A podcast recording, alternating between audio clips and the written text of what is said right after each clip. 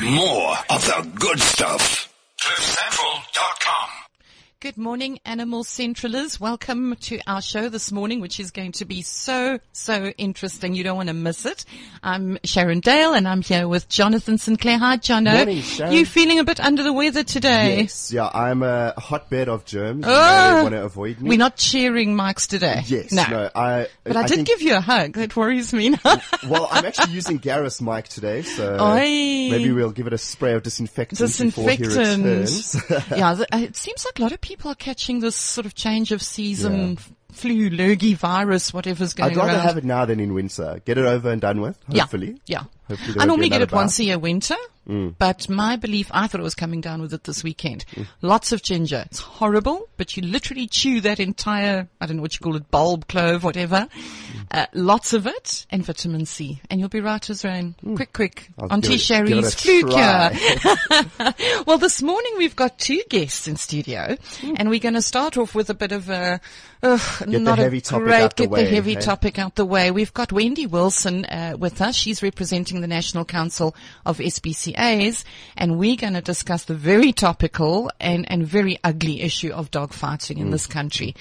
Uh, and then we're going to move on to Clint Austin, um, our veterinarian. Who good news is we're probably going to have Clint joining us at least once a month to discuss veterinary issues and A to question give and advice. answer, a hey? question and answer Yeah. would be great. We all have questions for our vet, and you don't want We to do. pay a few hundred rand to go and ask just to ask a question. No, Exactly. sure. But today he's here to discuss World Veterinary Day. But but while he's here, if you've got any questions, please send us a, Mm-hmm. I was surprised Twitter there was a in. World Veterinary Day. Like, yeah. I Mm. Well, suppose vets- there's a day for everything. There should be. They a day should have a that. day. I think they they work really really hard, and I think it takes a very special person to be a good vet. I wonder what actually happens on that day. Does the vet's day change? Do, do I don't know. We're going to find out. We'll You dress know? up and, and run around the streets. Do they get the day off? We'll, we'll find out from Clint. But Wendy, welcome. Thanks for joining us this morning. Hi there, Sharon. Hi, John. let's start by telling us what, what is it that you do? I work for the National Council of SPCAs. I'm manager of the Special Investigations Unit, which covers a quite a wide variety of topics. But today we're speaking about dog fighting. Dog fighting. Mm. It must be tough. It must be a tough job. I think it is an incredibly touch, a tough Mm. job. People don't really realize what SPCA and NSPCA inspectors actually go through. Um, and the highly emotive and emotional Yes. um, situations Yes. that, that they see on a daily basis. I mean, especially if you are an animal lover. A- To And they wouldn't be there unless they were. Unless they were. And I try and avoid the, these shows on DSTV, Animal Cops Houston and, and all the rest. I'd love to watch them, but it's so upsetting. Yeah. And I take my hat off to people like you because you. animal angels again, we keep talking about them, that somebody's got to do it. And, um, so now on the subject of dog fighting, is this, I believe it's rampant in this country. It has had a massive increase in the last few years. And what people must understand, it, it takes place on a number of different levels.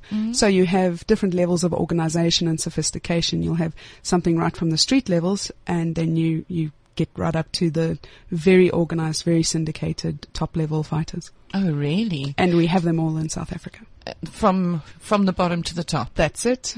Where where is it taking place? Is it in people's backyards? Is it at, at arenas? What's happening? It depends on which level of sophistication, but it's right around the country. Um, It's there's there are hotspots, um, but we get reports for, of dog fighting taking place in every single little place. And I suppose it comes down to the money at the end of the day. People Hmm. bet against certain dogs, and is that the the Yeah, is thing that the reason? them? Yeah. There is a money element, but it's also a lot about um, Ego. prestige, ego, street yeah. cred, So- having the best dog. Yeah. that is sick. Eh? And I think especially with some of the power breeds, especially the pit bull, you look at DS, in the music channels, the music videos on DSTV, and so many of the sort of rap videos and all the rest where they're trying to look all mean, there's a pit bull That's in it. there. Mm. It's the it's Yeah. the tough guy's choice It's of the dog. tough guy's choice of dog, and, and yet they are such wonderful, wonderful mm. dogs. They, They they, are. really They're are. phenomenal animals, and and their um, instinct to absolutely go beyond everything to please is greatly twisted. Mm. Yes, in, it's in the- used and abused. Yeah. It is. They they're highly intelligent. They were known as the nanny dog because they're so good with children. I I own a pit bull. I mean, he wouldn't harm a fly. He is Mm. such a honey. He really, really is. And it's sad that they've chosen. But it's not just pit bulls, is it, Wendy? It's also the other power breeds, In- Rotties and Not really. South Not Africa really. is specifically pit bulls, and it's very Okay. rare that you would find a Rottweiler or another breed being Or a- fought in a in a organized fight. Yes. They're they're not built for um, the Endurance, stamina, I the guess. endurance, Mm. and they're very heavy. And you don't want a heavy dog in the fighting ring. You want a light, agile, uh, um, yes, agile dog. Yeah. And what about staffies? Also, in the top level, not a staffy. It it has to be a, a pit bull with a bloodline. Remember, this is not about individual dog against individual dog. This is bloodline against bloodline. Um, and you breed for the optimal bloodline with the best fighting traits. Oh, so these are dogs that they are specifically breeding from Yes. champion dogs to champ, almost like a show dog to That's get the it. best fighting bloodline. And obviously, we're Oh. talking different levels. That's at a much higher level. On the street level, um, the backyard Yes, fights, the mine dump rolls, those are often a much lower quality dog. You'll find mixed breeds in there. You'll find a lot of stolen dogs there. At that Yeah. level, um, people don't have the, the time, the money and the, and the financial means to Yes. look after a dog long term. So it's instant gratification stealing a dog and fighting it in a street fight. Do they do they almost train the dogs, or is it the dog has one fight till the death and that's that, or do they build up to that big fight? they it, there's different championships there fights there's at three fights your dog is a champion and then it goes on to more So fights if it grand survives champions three fights, it's the big it's, it's the a, thing. becomes it's a champion. yeah um and this is also different different levels of sophistication at the higher levels, a lot of training, a lot of thought goes into the breeding, a lot of training, a lot of um, time. Hmm. At the lower levels, it's a very quick thing. It's Okay. massive amounts of breeding, lots of dogs getting onto the street, backyard bred animals. Yeah. Um, and at the higher levels, there's actually a lot less dogs, but a lot more violence. It's it's just it's so upsetting. I, I forced myself to watch a video because I think you need to know what you're talking Yeah. about. Jono, it's savage. I can it's just imagine. savagery. But that, that's what I want to ask. How does the fight get decided? Is it when another dog is dead? Is that when the fight is over? Or is there a ref saying, okay, now the fight is over? What, yeah, like a boxing happens? match. Is there Yeah. points There- allocated? There is usually a ref. Um, and also again, it depends on what the rules, what rules that they're following for that fight and what's been decided on beforehand. In your street fight, you probably won't have a ref. It'll be up to the handlers. And if they decide that it's going to be what they call a murder, then it'll go until the death. Oh my word. And it, and it's so upsetting because yes, let's face it, a pit bull is, my own dog doesn't like other dogs. It's something, they're the most amazing breed, but they can get to that point where they are, if they're teased enough, beaten enough, uh, bait dogs are used, they, they literally click into that And they starve attack them, is and that kill. right? Uh, do they make them hungry and then throw the bait dogs in or? Bait dogs is a interesting um, subject. A lot of people throw the word bait dog around, but at the high levels, you, you don't actually find bait dogs. Um, the dogs that are used to encourage other dogs to fight are old fighting dogs. Because you want your dog to learn from To a good pick up fighter that aggression. Okay. um, and to learn those moves. But at the lower levels and hobbyist levels, we are finding bait dogs. But it's not any dog. There's a, a bait dog is something that has specific traits, um, something that would aggravate another dog. And we have a lot of rescue organizations say they have, they've rescued bait dogs, but Mm. they, it, it is actually, you can recognize when a dog has been used as a bait dog. how it's do you, not how just do you a, recognize that? um, it's a scar pattern. It's a, a type of um, nervousness towards a certain type of dog. It's not just any dog that's picked up with with bite wounds. Specific breeds? Are there specific breeds? There are chosen? breeds that are sometimes targeted more than others. Um, Jack Russells have been said to be Mm. more. They're really incite um, other dogs to to attack, but it's not as common. Bait dogs are not as common as people make out. Because a bait dog is supposed to be to incite that pit bull Yeah. to get absolutely Yeah. see red and attack. Yeah, also the the pit bulls have been bred for hundreds of years to be dog aggressive. Yeah. Uh, this is not something you need to make them be. Oh, okay. Um, They sometimes they do need to be what they call switched on, Yes. um, but they are naturally dog aggressive. They are absolutely. They've been bred for hundred hundreds of years to Yeah. be human friendly. Human friendly. a, a well-bred pit bull that follows its its old old lines is supposed to be a really really non-human aggressive dog. Absolutely. But now you're getting backyard breeders. You're getting people Yeah. that are And they're breeding for those churning traits. out these yes. dog yes. these dogs, and that's when the bloodlines get twisted and the the dogs get teased and um, the aggression they they mistake aggression for protection. They make it aggressive. Those dogs ending up um, with twisted bloodlines out on the um, on chains in the township. When those dogs escape, that's dangerous. That's the problem. So that's when they attack Yes. humans and they get that bad reputation. And, it, and it's Yeah. happening under our noses. Uh, my sister and I were alerted to four pit bulls being kept in a in a house, an occupied house, and they were very obviously being fed up and or whatever, well, starved at that point. Uh, To be used anyway. Long story short, we got the authorities in. They were confiscated. They found new homes, but that was right in the middle of an upmarket sub, uh, suburb where this was happening. So So, really it's right under our anywhere. noses. It really is. And it's, and it's savagery. So uh, dogs sto- I mean, okay, you're saying the dogs come from various sources. One being stolen. Um, there are some dogs that are stolen, and that's for the more lower level um, syndicates or, or Yes. backyard opportunistic fighters. right. right. Um, they will target dogs that are entire, that have not been castrated or spayed, because if it turns out to be any good, they'd like to breed from it. So, But then how would, okay, obviously a male dog they would see it's been Yes. neutered, but a female dog? you can also see uh, the they often use children to um, steal the dogs for them, and that kids are trained um, To see whether the, the sterilization star. And if stars it or is, the- they don't want it. no, generally they'll leave it alone. But it, do they go for more males as opposed to females, or does it not really matter? It Doesn't really matter. Remember, your female is very important because it it gives you a much better return. Because she 'Cause she can can have breed. so many yeah, she That's can it. breed. That's it.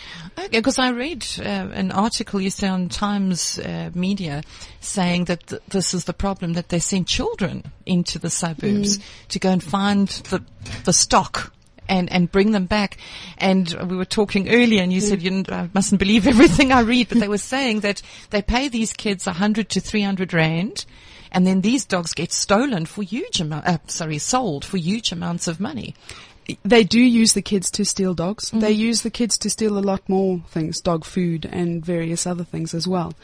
Um, but you don't, you won't find a high syndicate dog being stolen from um, a backyard breeder. They, Yes. They're not going to pay large amounts of money for a dog that they don't know the bloodline of. Um, it's of no use to them. But it, they are stealing the dogs for the low level fights. And sadly, this, this whole activity of dogfighting is having an a, absolutely horrendous impact on our children Yes. in the communities. Absolutely horrendous. Because it's encouraging violence. That's it. But they and also lack see the empathy. animal as an object and not as something Yes. that exists. You know. Wherever you get that, um, that absolute, it's okay for that violence. In fact, in some places, it's encouraged to watch a dog fight.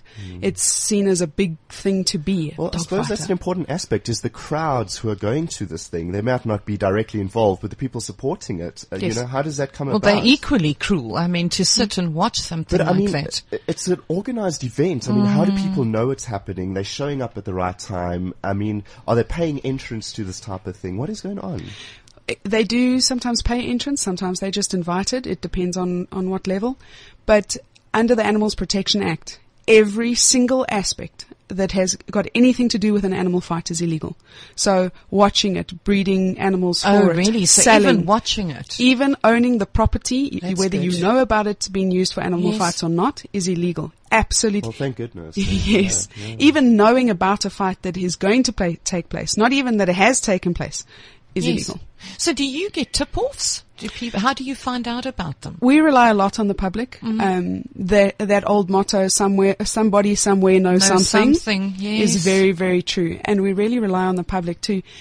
Whether it's a, a big piece of information or a small piece of information, never discount it. Rather tell someone. Um, it might be a very small piece of a much larger puzzle. Okay. But now, Wendy, these people running, especially the the high level syndications, these are dangerous people. So does it get rather hairy going in there and and get stopping these and arresting these guys? as much as these high level people um, say they care for the dogs and uh, in their twisted way say they love these dogs, they all hide behind names. None of them would ever use their, their real name. They have fighting names. And you have to ask yourself, how brave is someone who hides behind a name? Yeah. Yeah. A, a couple of, uh, two years ago, there was an article on the dog fighting in Cape Town and all these guys came out and said, oh, we love our dogs and, you know, this is a natural thing for a pit bull to do and all the rest. To me, this is pure, unadulterated cruelty to animals. Yes. And a lot of people justify it saying, yeah, it's, it's a natural thing for no, a pit bull to do. It's not. It's They've natural been for, forced into that situation. Yeah. Yeah. Uh, It's natural for a dog to defend territory. It's natural to defend food. Yes. It's not natural to fight to the death. No, no, of course it's not. I want to get into some of the gory details. Uh, The pit bull that loses, if it is not deceased, do they do they then Get veterinary care for what it? Do they kill it? It's very rare that these people seek uh, professional veterinary care for their dogs because it's for a for a vet or someone who knows. They would it's quite, pick that up They and would pick it report up. it, yes. They would pick it up. Funnily enough, sometimes not report it. We are encouraging the vets to to report it. There's a lot of them say that there's client confidentiality, but you can you cannot use that It's an excuse illegal when it's a crime. Yes, exactly. Yes. Exactly.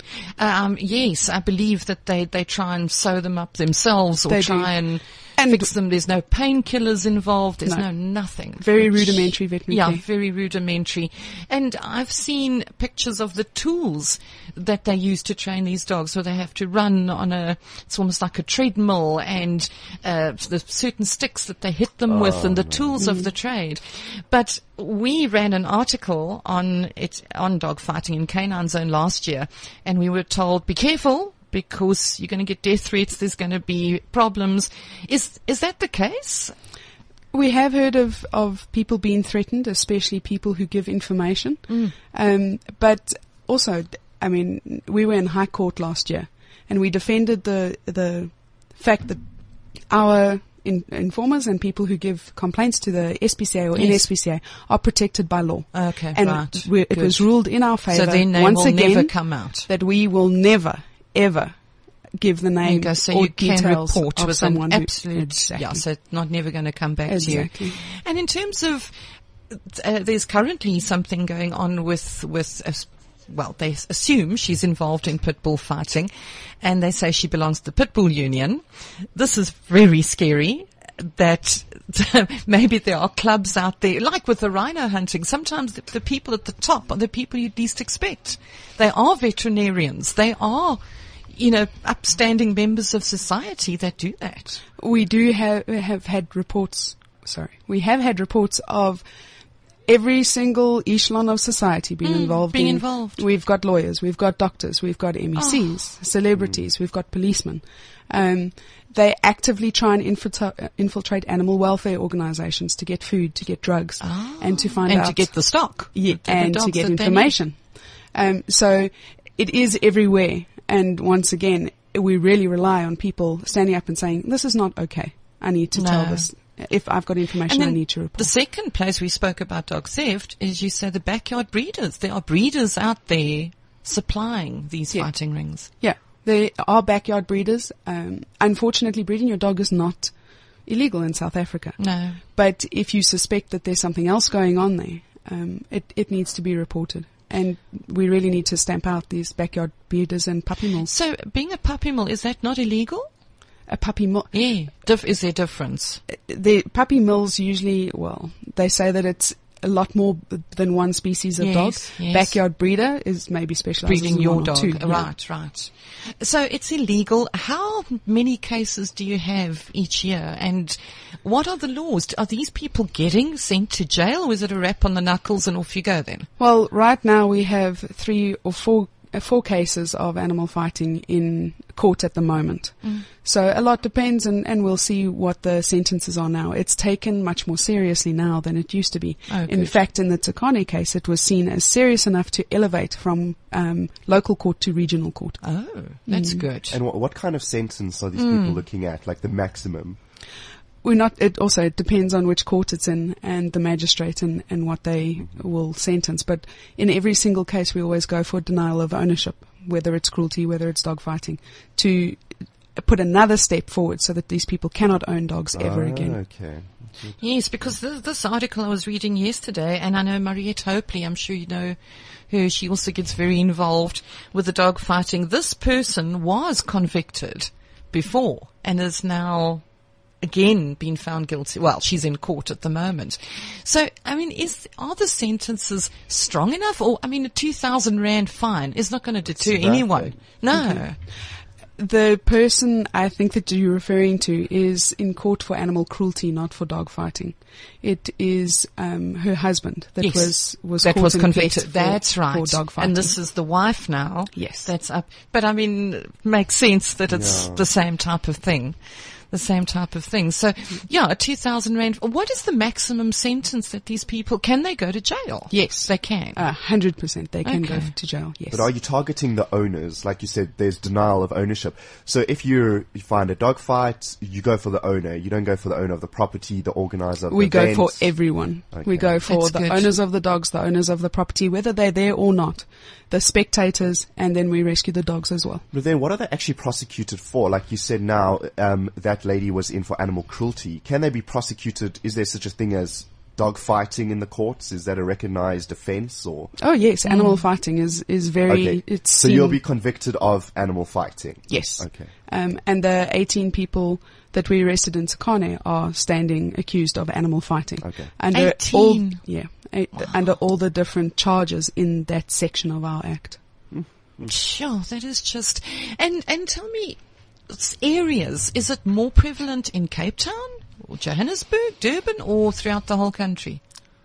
Uh, we get a phenomenal amount of, of complaints from Johannesburg and Cape Town, but then Mm. Yes. also if you look at the concentration of people is higher than in Right, Johannesburg and. Cape Town. Um, but over two years we had a 500% increase in reported cases. Five hundred percent. Mm. So, what should people be looking out for? What are the signs that someone's breeding for fighting or running a fighting ring? That's a, a really good question, and people should be aware of um, pit bulls, very unsocialized pit bulls that are highly, highly aggressive to other animals. Animals kept on chains and large numbers of dogs. Um, injured animals, scarred animals, scars, scarring on scarring. Remember, they, Okay. they, they Yes. have a It's build not up just of one scarring. fight. yeah. Yes. excuse me, um, training equipment, um, a, a large amount of breeding, dogs leaving the property, dogs coming back injured. So lots of Um, activity for Yes. people in medical or veterinary fields, injured dogs coming in on a repeated basis. Um, so there's a, a sort of secrecy about it as well. The dog fighters know that what they're doing is 100% illegal. Yes. So there's a, a very deep sense of secrecy, uh, secrecy what they Right. when they're moving dogs around. What pe- should people Yes. do? Should they approach the SPCA first or go to the police? You're more than welcome to approach us. Um, either send us an email, uh, email or contact our offices, and they'll be put through to the special investigations, which will um, the information is assessed to make sure that it's not vexatious in any way. Yes. Um, oh, right. Neighbours right. upon Yes, neighbours just, uh, sometimes right. have problems. Yeah, that's true. That's Um, true. and the quality of the information is also assessed. And then we don't work alone. We work with a, a team of, of other professionals from various different law Okay. enforcement and professional. Um, So they wouldn't have a chance if, if I report my neighbour now because I see activity then there's something strange. Are you going to swoop down and have a look before he has a chance to put the, get the dogs out or something like that? remember that by law, the SPCA does have to respond to every cruelty complaint. So Right. if it's information um, and there's no cruelty involved, we'll see whether that information can be used in a in a bigger. Somewhere else. Yes. And also transport, Wendy. I, uh, there's been a few cases I know that people have reported seeing a bakkie with a whole lot of pit bulls with scarring and stuff on the back. So when you're on the road, you should also keep an eye Yeah, out. keep an eye out. They're Uh, take a transport them somehow. Yes. Send it to us. Um, the police can help us maybe find out where those people live, what they're up to. I just have a final question from my side. Should you rescue these pit bulls, what can you do with them? Can you rehome them? Are they un, what is it? You can't rehabilitate. You rehabilitate can't them? rehabilitate them. we get a the SPCA has come under a lot of criticism for sometimes putting pit bulls down. What people don't understand is the type um, and the quality of a pit bull being generally handed over com- to the SPCA's or coming in as a stray is very um, dubious bloodlines. We don't know how it's been handled. We don't know how it's been brought up. We don't know what it's been exposed to. Mm. So sometimes to rehome a dog like that, a highly Too reactive dog, dangerous. Very is difficult. incredibly Very risky. difficult, Um, yes. and we always have to keep in mind the risk that it presents to other animals and other uh, the yes, dogs. yes, But there are cases where the the animal is deemed by a behaviourist to be rehomable. yes. Um, Each different SPCA has their own policy on it, and SPCA's in high risk areas like township getting scatterbred dogs in are not going to rehome. It's a responsible decision. Because then it's just going to spend the rest of its Yeah. life in a cage Yeah. with mental problems. That's it. It's also Yeah. incredibly expensive to rehabilitate a dog that's been through a lot of trauma. But yes, there are. We have some fantastic cases of rehabilitated pit bulls. that you can. It was uh, the Michael Vick story in the USA, where he, what was he, a basketball I player, he was a well-known basketball player, yes. player that was running a pit bull fighting ring, and the dogs they confiscated them, and a lot did find homes, but a lot had to sadly be be euthanized Mm. because I they think we couldn't take comfort be that euthanasia isn't painful for the animal. Yeah, I think it's less cruel. There than- is a face worse, a fate worse than death. Yeah. Mm. Mm, sure, I mean to be treated and with that cruelty. I would rather hear that they've been euthanized as opposed to than being used in, a in dog fights. or- yeah. and it, and it's just terrible. I mean, they literally rip each other to shreds. It's it is mm. horrible to see, and they don't know what they're doing. They they dogs. They've been taught and trained to do mm-hmm. this, mm-hmm. and the people who do this, I, I'm sorry, I think it's unadulterated evil. It mm. really is. What is the fun? In, in watching animals suffer. Very don't know. small. But so if people see this, find something out, they can get hold of you. Is there any numbers, like emergency numbers that they can call? Um, NSPCA at NSPCA is an email that is always 100% active. So NSPCA at, at NSPCA. Dot enough. .co.za. Dot co Very dot simple. Um, our landline number is 011 7, uh, 907 3590. And that's also right through office hours, it'll be manned. And then your local SPCA has a 24 hour line, um, Oh, That's emergency interesting. line. I didn't know that. Oh yes, And- I've used it a lot in my That is area. very good. I'm one of these Wow. people who complain. 24 hours. 24 Yes. hours and you can contact them and if, if it's a, a, something that's happening immediately, then they will contact us or um, police stations or whoever they've been told to emergency contact. And I think we need to have you back again at some point because Yeah. you also deal with other animal fighting. It's not just dog fighting. There's also rooster. Sadly, yes. Rooster. cockfighting. what other f- animal fights do you come across? Um, there is cockfighting. It's not very popular in South Africa, but there are cases of it. Um, pit bulls being used to fight other animals. Um, yeah, fighting Like what other um, wild boars. oh, Yeah. my word. Yeah. And I suppose you also deal with just a lot of cruelty cases as well. Yeah. hey? Um, active animal cruelty, To which is premeditated. Sorry, I'm going back there. Where on earth do they get wild boars to fight? Uh, they bred, they, they caught, yeah. Oh my word. So, Uh, South Africa has a knack of adding an interesting Yes, twist, to just to about it. everything. Yeah. And and uh, yeah, I mean cockfighting has also been outlawed, um, but Yeah. still it No, carries on. At any sort of animal fighting is Mm, outlawed. is South Africa. illegal. No, Wendy, thank you very, very much for coming Yeah, in today. Bless you for work. all you Thank do. you.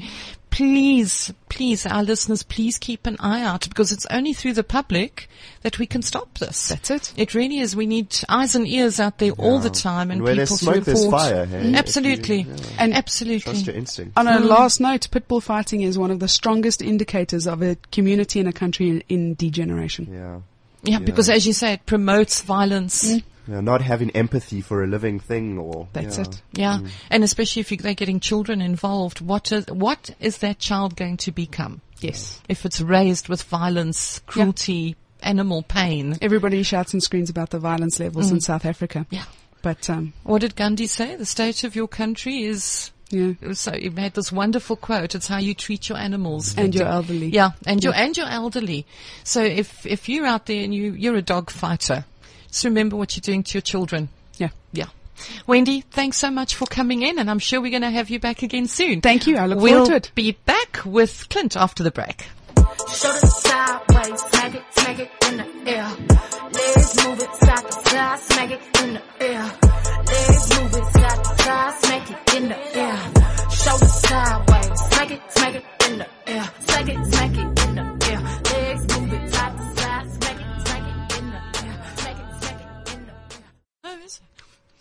And we're back, we're back. We didn't even know we're back. We're sitting chatting here. Oh, sorry, just Sharon. af- after when we, we went away and Wendy was here, she was also just mentioning trunk fighting where they'd lock two pit bulls in a boot and let them fight to the death. I mean, it's just, mm.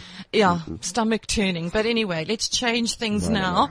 We have Clint Austin in the studio with us today. He's the technical advisor and veterinarian in animal health at Bayer, South Africa. Hi, Clint. Howdy, Thanks for being with us today. a pleasure. You know, just going into something a little bit more positive, we're discussing World Veterinary Day. Now that's the 25th of April? That's We correct. think, yeah. We, we, We've no, got it no, we, we've got it. It's 25th of April. Now, John and I were saying earlier, what, what happens on World Veterinary Day? Do the vets run around in the streets Yeah, and what do you get dance? out of this? do you get the day off? Do you get the, at least? No bloody chance. um, World Veterinary Day was created by the World Veterinary Association in 2000, and it was designed to promote awareness of vets and their role in society. So when it comes to promoting animal health um, and promoting human health as well. I mean, very people, few people realize how closely tied food security and human health are to animal health. And this, we can maybe get a little bit later into this whole concept of one health Yes. going forward.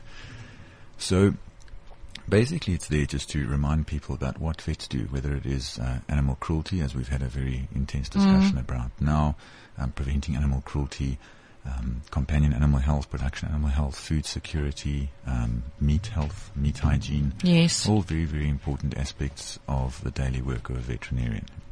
Right, right. So, we were, so World Veterinary Day is that to honour veterinarians for the, for the work they do, Yeah, I don't know if it's so much of an honor thing. It's literally just to increase the awareness. to increase awareness. Yeah, increase 'Cause people's vets do an of what they amazing do. job. I mean, they, they really do. Where would we be without vets? Yeah. Yeah. And uh, I think their job is so much harder than a doctor who just has Mm. to learn one body, the human body. Vets have to know everything about every other species, Mm. you know? You can't only deal with dogs and cats. I mean, what, what, what do you have coming into your office? All sorts of things, including people asking me about their own personal work. I'm sure. While I'm here, don't you want to look do at this rash? Yes. I, I know, and and I think it's many years of studying before you can become a vet. Yeah, it, it, it's a long and fairly intense course. Uh, at this stage, we're looking at a six-year degree. Hmm. Um, the government, government is going to be implementing compulsory community service for veterinarians quite soon. And uh, that, again, is going to contribute to the role of the veterinary profession in South Africa. I believe so. That you're going to have to do community service now before you can practice. Correct, yes. Um, I'm not sure how how many years. It'll be one year. A year. But in then would you work in a government institution? Do we have Mm. government institutions for animals? We do have a state veterinary institution. There are state veterinarians around the country, and they're involved in a wide range of work, from Yes. laboratory services to tuberculosis testing to Okay. wildlife Mm-hmm. work. Um, and uh, I know people can apply to have a um, community community service veterinarian posted to them for a year. So, in other words, if you're running an organisation and you feel you could benefit Yes. from a state-employed veterinarian, Yes. you can make an application. So like the NSPCA or, or a shelter Yeah. or something like Yeah, that in I, the I, I gather, community. I gather that's the idea behind it, and that's the Yeah, way which it's going to go. which is not a bad idea. I, I know probably for prospective vets, they probably go, "Oh no, I want to get straight into a practice," but it certainly will help the animals. Definitely, and I think there is a need to put something back. Yes, Um, you know, at the end of the day, yes, you do pay for your own tuition fees, but the government does sponsor a large amount of your studies at the end of the day. And we need that. We really do need Mm. No, that. we Is, do. is there a shortage of veterinarians? In the rural sector and in the state sector, yes. Mm. Um, I think the companion animal sector is um, pretty well supplied at this Yes. stage. And um, but but it's an important part. I mean, you, that's all you hear on the news every day is how our rural economy is shrinking. Yes. And how a number of um, farmers that are providing food to South Africa is shrinking. And vets have got a vital role to play here, Sure. particularly in uplifting rural and developing farmers and Mm, helping them, you know, to improve the success of their own farming, Yes. to support for their own needs, to support their own family, or then becoming or entering that commercial sector. right, And right. veterinarians have got a larger a role to play there, but they can't do it alone. And, and that's where the government needs to come in. And that's where the government is coming in with support and, and with this. And I imagine that's a large drive behind, Yes. uh, behind this Because I believe that not many of of the the black youth go into veterinary sciences for for some reason. So I think there's such a need there. Yeah, I'm not in a position to speak on sort of what the desire is to enter, to enter the veterinary profession with regards to, um, you know, the population demographics. But it is a very exciting field. I Mm, mean, it's all I've ever wanted to do. I mean, even, even though I'm not in private practice any longer, Yes. I'm now in a research role and, and a technical support, support role. Um, it is an absolutely amazing profession and, and, and veterinary science is not just about examining dogs and cats. It really isn't. Yeah, you it's can more get than involved that. in so Yeah, many much different more than that. aspects. What exactly are you researching? Are you allowed to talk about that? Is that a Well, secrets? No, I mean working for I'm I'm head of clinical development and regulatory affairs at Bayer on the animal health side, and what we do is we develop new products. Um, I think new molecules generally gets done on a bit of a higher level on a global scale, but we Yes. definitely develop new products for South Africa. We are very much involved in parasiticides, so internal, Right. external parasites. Um, that's pretty. That that's our strong focus area Yes. in South Africa, and that's a fascinating field because protecting pets against parasites is really important, particularly if you look at the focus of World Veterinary Day this year, it's vector-borne diseases. Ah, So if we look at what a vector-borne disease is, it's literally a disease entity um, which is transferred by a vector, a vector being an insect vector in most cases. Oh, cases. so a tick, a and flea, yes. And there's a particularly strong focus on zoonotic diseases. Now, a zoonotic disease is a disease which is potentially transmissible between man and animals or vice versa. So they are focusing very strongly this year on vector-borne diseases with zoonotic potential. okay. So like tick bite fever, for example. In South Africa, you're looking at, look, tick bite fever in humans is very different from tick bite fever in dogs. It's two Yes. completely separate Biliary, organisms. right, it's Correct, different. Okay. And, um, but if you look at, um, Congo hemorrhagic fever, gets transmitted by tick bites in, in South Africa, although the cases are rare. If you look, um, internationally, leishmaniasis or Mm-hmm. leishmaniasis transmitted by, uh, Phlebotomus sandflies. Very important zoonosis, particularly, um, uh, in, in, in Europe and for, for further north. And uh, if you look, let's say in the United States, you're looking at Rocky Mountain spotted fever, Yes. which is a type of tick Yes, I've heard of that, uh, yes. potentially fatal. Nasty thing. Mm. Absolutely. So you know, and moving a little bit closer to home, I mean, worms. Uh, it's the most Yes. horrible, frightening thought. I mean, any parent has ever found worms in their child's nappy, or, you know, that Mm, And yet it's common. it's absolutely, very common. absolutely. But you know, that creeping feeling of horror that you Yes. get. Not my child. No, Yeah. never. Absolutely. and, and, and that's where veterinarians have a very large role to play. First of all, in keeping companion animals healthy, but also in educating the public. Yes. Yes, absolutely. I think a lot of awareness, you know, people need to be aware of ticks and fleas, the symptoms of biliary um, worms, as you say. You should Correct. deworm your dog or cat Correct. regularly.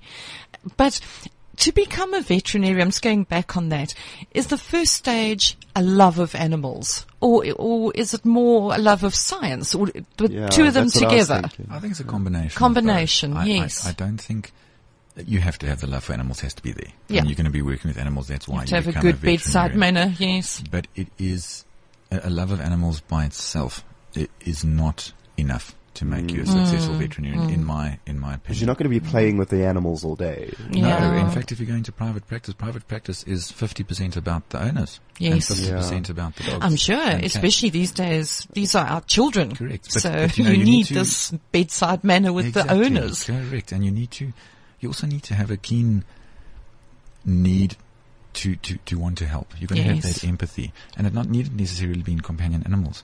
We can be looking in food animals, in production animals. Mm. I mean, that's absolutely critical. The field is, is very wide. I mean, wildlife is in, in zoology. Correct. I, I have a niece that's doing zoology now, so Hmm. I, I think that that's a huge, huge field.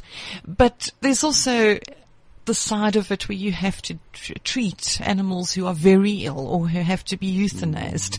That must be the worst part of the job. It, it does take its emotional Hmm. toll on you. And um, I think it, it's also becoming a particular area of focus among South African veterinarians is this concept of compassion fatigue.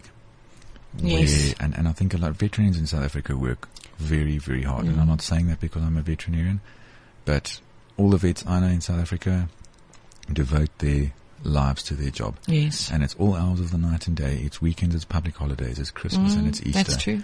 And it's it's not the type of job which you can sort of sweep to one side when you go home in the evening and leave it at work and get back to it the Mm. You're still morning. thinking about It a follows dog you or home. cat you're the phone treating. calls follow you home, and and there is that very emotional side to the job. You're dealing with living organisms, and Mm. yes. you either heal them or you don't, and sometimes they die on you, and that takes its toll. It really Mm. Yeah. does, particularly for someone who What is this compassion fatigue? Is that where you almost become numb to it, or what? What do you mean by it's, that? it's a range of symptoms, and again, I'm not a qualified psychologist, but compassion fatigue is literally it's compassion, it's burnout, emotional burnout in its in its simplest form. Yes. Yeah, it, it's this emotional onslaught on a daily basis that, and and vets do not take enough time off in South Africa, and it, mm. it's very difficult when you're in private veterinary practice to achieve that work-life balance. And I'd almost go so far as to say there's very few veterinarians who manage to get that right. Yes. purely just because of the nature of their job. And I really take my hat off and I salute veterinarians out in private practice. Absolutely, I do as well. I mean, talking about euthanasia, that cannot be easier, be, easy because you are, are putting a beloved dog, cat, whatever it is, to sleep. I mean, that must be And- and- very and- difficult. And every single one of them, and I speak from my own experience, every single one of them takes a little piece of you with them. yeah. Mm. Every Oh, single one. really? And, but what keeps you sane is the idea that you are able to end suffering and you are able to, Yes. to ultimately Yes. relieve chronic, incurable suffering. But besides that, there's that, there's the emotions of the owners that you need to deal with as Mm, well. Yeah, they're all have to crying deal with. around you, and you have to be professional. I mean, you can't be crying while you're euthanizing the animal. On the other hand, I'm sure you also get people who come in. I've I've definitely heard of Oh, this to say, they- "I don't want this dog anymore. Please euthanize." That does happen. Luckily, in my experience, is very few and far between. Hmm. But it does happen, and and, and then your role as a veterinarian there is to try and provide alternatives. I mean, we all took an oath If it's we a happy, healthy dog, why absolutely. put it Let's to try and sleep? find a home. I mean, Yeah. that must be an absolute last resort, in my opinion. Yes, yes. Oh no, definitely. I, I do take my hat off to veterinarians. I've got a wonderful wool vet. And if you, if you've got a vet that you can trust, that, that's Yeah. part of your family, that understands, knows understands, the history as knows well, the history and understands how much this is part of your family, this, this dog of yours. yeah, yours. it's your child. eh? Yeah, it is your child, your fur baby, as they Yeah, call it. Exactly. And also the thing about vets is the dog can't communicate what's wrong. And the owners, I think, come in there with this is wrong, this is wrong. But you have to look at the animal and say what is wrong. Because you there's know? no communication, like They with the humans say you. pain here, pain Yeah. there. Yeah. Absolutely. Yeah. private practice has taken an interesting twist since the um, emergence of the internet. Okay. Um, People say- self-diagnosing their pets. It's not a matter much of self-diagnosing, although a lot of them do, but you'll give them a diagnosis and they'll go and consult Dr. Google. Oh, right. And they will come and confront you with reams of information, Oh. whether it's substantiated or not Yes. doesn't matter. But I read it on the internet, and therefore it must be true. And um, so that that does add an interesting component to our work. And but you know what? It empowers owners, and I'm all for empowering dog owners with knowledge. And I've always encouraged my clients to. If you find something on the internet that concerns you, or you bring it to me. Let's discuss it. about Yeah, Absolutely. discuss yeah. it. And I we we were talking the other day of spaying and neutering, how important that is. And, and I know a lot of veterinarians that actually offer their services to spay and neuter shelter dogs or dogs from the SPCA. They don't charge; they just volunteer their help there, which is fantastic. Correct, correct. And the South African Veterinary Association has got a very brilliant initiative called Community Veterinary Clinics, or Mm. CV, CVC. And it might be worthwhile having them on sometimes, to have a chat Yes. to about it. It oh, really that's is Because they go out initiative. into the low income groups, Correct. and and check Correct. out They their animals South and African- yeah, it's mobile clinics if you mobile want to put it that way. clinics. So you get what they call spayathons and spay days Yes. and, and that kind of thing. But it's all in support of assisting the community, Yeah. particularly people who can't afford private veterinary care. Yes, because uh, look, I mean, Clint, it was something you know a lot of people say, and it's been in the press. Late, I think it was on Carte Blanche, where there was this whole expose saying that veterinary costs are too expensive for the average person. Sure, but if you look at you, you're paying less than you would for your doctor. And that person has also studied for seven years. He can't speak to the patient. He's got to do a lot more investigative, you know, research. It's all very relative. It's, in- yeah, in it is opinion. very relative. And at the end of the day, uh, people do expect to pay less because it's a dog. Yes, And sadly. the mistake that some people make is, is sort of basing their assumption on cost on the size of the animal. But whether it's a hamster, whether it's a dog, whether it's, Mm. it's a still horse, getting treated. Mm. not only that, it, it, it's getting treated, it's getting diagnosed, and all the rest of it. And I don't think people realize the true cost of human medical care because it, human medical care because they're very much shielded from that by medical By aids. medical aid. But yes, that that's being true. said, there is a number of very good, or there are a number of very good pet medical, Pet medical aids. It's a must. affordable. yeah, And I very would almost say that if you are going to purchase an animal, purchase a pet, that you really need to look very seriously at, at a medical Mm. Yeah. aid. It might cost you 120, 150 rand It's a not month, it expensive, costs. Clint. I think I'm with Rogs Pet Medical, and I think I pay 130 rand Yeah. per dog. Which is not a lot of money, but the Not day a lot of money, but the day comes it, the when day you you get it. need that It'll be worth that it. treatment. 16,000 It is rand so spinal worth it. operation. Yeah. You're very glad that you did. And a lot of them will cover yearly vaccinations and deworming, Yes. depending on what, I think what you there's do. different, There's uh, different, there's different levels. schedules, Very different much. levels I that know you can that take. they, they stay away from skin dogs, what they type as a skin dog, because that really costs them a lot. Dogs that have problems with their skin, because you never really cure that. I I think, think, you do, that- yeah, you there's some things that they don't upfront. cover. Uh, Well, it depends, as you were saying, Clint, the level that you're on. Some of them will say, look, we don't, we don't cover diseases that are theoretically preventable. Mm, so in other words, we're not going to cover biliary because you need to be preventing Yeah. ticks and fleas from Yeah. climbing onto your dog. And I don't think they cover vaccinations either, because that's something. But again, it might be the level, the ve- level that We you're should get on. them Correct. in. That would be, in fact, Yeah. uh, I'm working on that because I think pet medical aid is not very well known in this country. People don't think about it or they think it's expensive. Uh, for 300 rand a month, my dog had pneumonia three years ago and it cost me over 10,000 rand. He was in hospital for about over a week, intensive care. And that was the day when I thought I'm getting pet medical. And since then, everything's been covered by ROGS, which is fantastic. Absolutely. Yeah. it's So I think, as you say, when you get a pet, factor in veterinary costs, food, uh, you know, good food, pet medical, uh, microchipping, another hugely Yes. great service that veterinarians provide, uh, is to get your dog with an IdentiPet microchip. So going back to World Veterinary Day, this is a day where we, we're going to honor, think of the vets, all they do for our animals. And, and are there any events happening in, in the country that people can maybe go to or anything special that's going to happen on the day? Not to my knowledge. Um, Okay. But, but I, I may be mistaken. Yes. Uh, it's, it literally, I think it's just a matter of awareness. Mm. It, it's all just about awareness. Well, what would be great is if you actually went to your vet and took him a box of chocolates or Yeah. something nice to say Some thank biltong. you. Yeah, some biltong or That's a, a great some flowers. idea. Wouldn't Can that I be give my great? address after the I will do that. They can deliver it here, hey? Yes. No, not here. No, no. I'll never see it. That would be nice on these days because Secretary Days you're supposed to give your secretary flowers. So why not on World But Veterinary I Day? really think not enough people know about it. I mean, No. until Sharon brought it up to me, I had no idea it existed. so take your vet a bottle of wine or something nice and say thank you for all you do. But also the people that support the vets. I mean, if you go into your local vet, there's the technicians behind the scene. Mm, yes. And you know, the receptionists also deal with a lot of upset clients. Yes. I mean, after you've euthanized your dog, you have to go out there, you have to pay, you have Mm. to swipe your card. And those receptionists and those people, they deal with a lot. So, And, and I think vets are so, with, uh, I'm not sure if you know the Bondi vet. We've got an article yes. on him in this uh, March issue of Canine Zone, uh, Dr. Chris Brown. Yeah. I think he's done a lot for, for veteran, well, besides the fact that he's so good looking and the women love him. Settle down, settle he's, down here. he's please. actually done a lot that people think, well, that is actually what a veterinarian does. You know, he doesn't just sit there all day, he works hard. Yeah. I, I think I think these reality veterinary shows deem to be a little bit over glorified. you only see the exciting Some things. absolutely. eh? You don't see the mundane, dreary The nail clippings and the anal gland Yes. cleanings.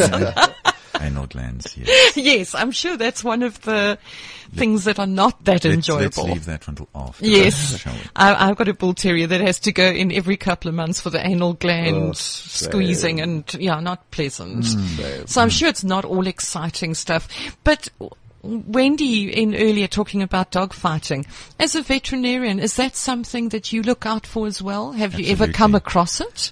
Look, I've had a few cases where dogs have come in and they've been the, they've been pit bulls. Mm. So immediately this pit bull has been involved in a huge fight, and, imme- your alarm bells start. So you see from the scarring their uh, wounds. And, you know, but it becomes very difficult as a private vet. You know, Mm. do you now go and report one of your top clients to the police on suspicion? Um, but, Because but I it could have been a genuine fight. Maybe the it dog could have got loose. It could have been. Yeah. And, you know, I've encoun- encountered a, a, a few cases in my career where I thought, mm, something's a little dodgy here. Yes. And, but just because a dog's a pit bull and the owner happens to own a pit bull doesn't necessarily mean he's a dog fighter. Sure. Um, no. yeah, I mean, but- Sharon but- has a I pit have bull a and pit bull, no. Yeah. correct, correct. So, but but one does become a little bit sensitized to it. So, it it. But I th- I, I, I think you can see, particularly with repeat offenders. Yes, you know, yes. The dog keeps Yeah, like. Sharon says, scars Yes. on scars. It's, uh, Correct, correct. And then and then I think we have a moral duty Yes. to to get stuck in and help prevent but Clint, that. just before we let you go, are you happy doing what you do? Absolutely. Is Um, and although I'm not in private practice anymore, I'm still very involved in veterinary science. I'm just approaching it from a different front. Yes. I mean, we develop the products that vets use on a daily basis. And uh, that's just as important to me. And uh, we are also very involved in the production animal segment in South Africa, making food safer Yeah. um, and helping farmers raise better food Right, and ensuring right. the food security for South Africa. And we take great pride in that. No, for sure. And Clint, we're going to be having you back in. So watch the space. Check out the Canine Zone Facebook page. Um, and we'll have Clint in to answer your veterinary questions For once a month for free. yes. Well, maybe we should charge. Yeah, eh? We put a little premium on it. I know, I'm going to Anyway. bring all my questions that I have for my vet. I'm, I'm easily bribed by Oh, okay. Oh, there we go. We'll get a list yeah. of the bribery It's good to stuff know. that we need Just- to no, get in. Just Food food. good. Food Oh, that's easy. But next week we also going to have a very interesting guest in to talk to us about uh, something we touched on last week about uh, animal farming and uh, battery chickens, that sort of thing. And uh, it's going to be a good show. So remember to get out there, buy Canine Zone magazine, get onto our Facebook page, send us all your comments, and we'll be back next week with another Animal Central. Thanks for being with us today.